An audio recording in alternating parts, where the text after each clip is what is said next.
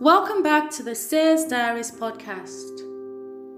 Today, the Spirit of the Lord says, Those who hate you have fallen into the traps they set for you.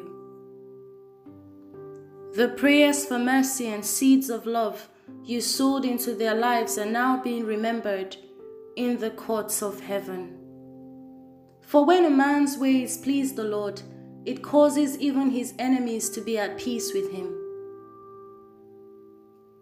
The powers that fought against you now fight your cause on my command, and the price of the lots cast by those who tried to make you fall is transferred to your lot as a reward for your faithfulness.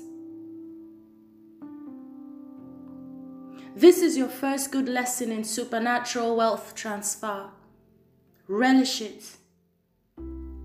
Do not be carried away by this victory and fall into the snare of pride lest the lessons you learned become in vain. Abide in me, and you will never lose your way again.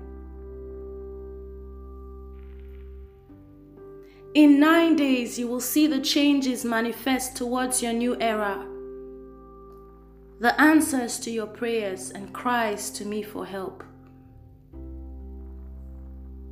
Reaping and sowing is the name of the game. At the end of the day, all that is required of every man is to love the Lord your God with all your soul, mind, and spirit, and to love your neighbor as yourself. Above this, there is no law.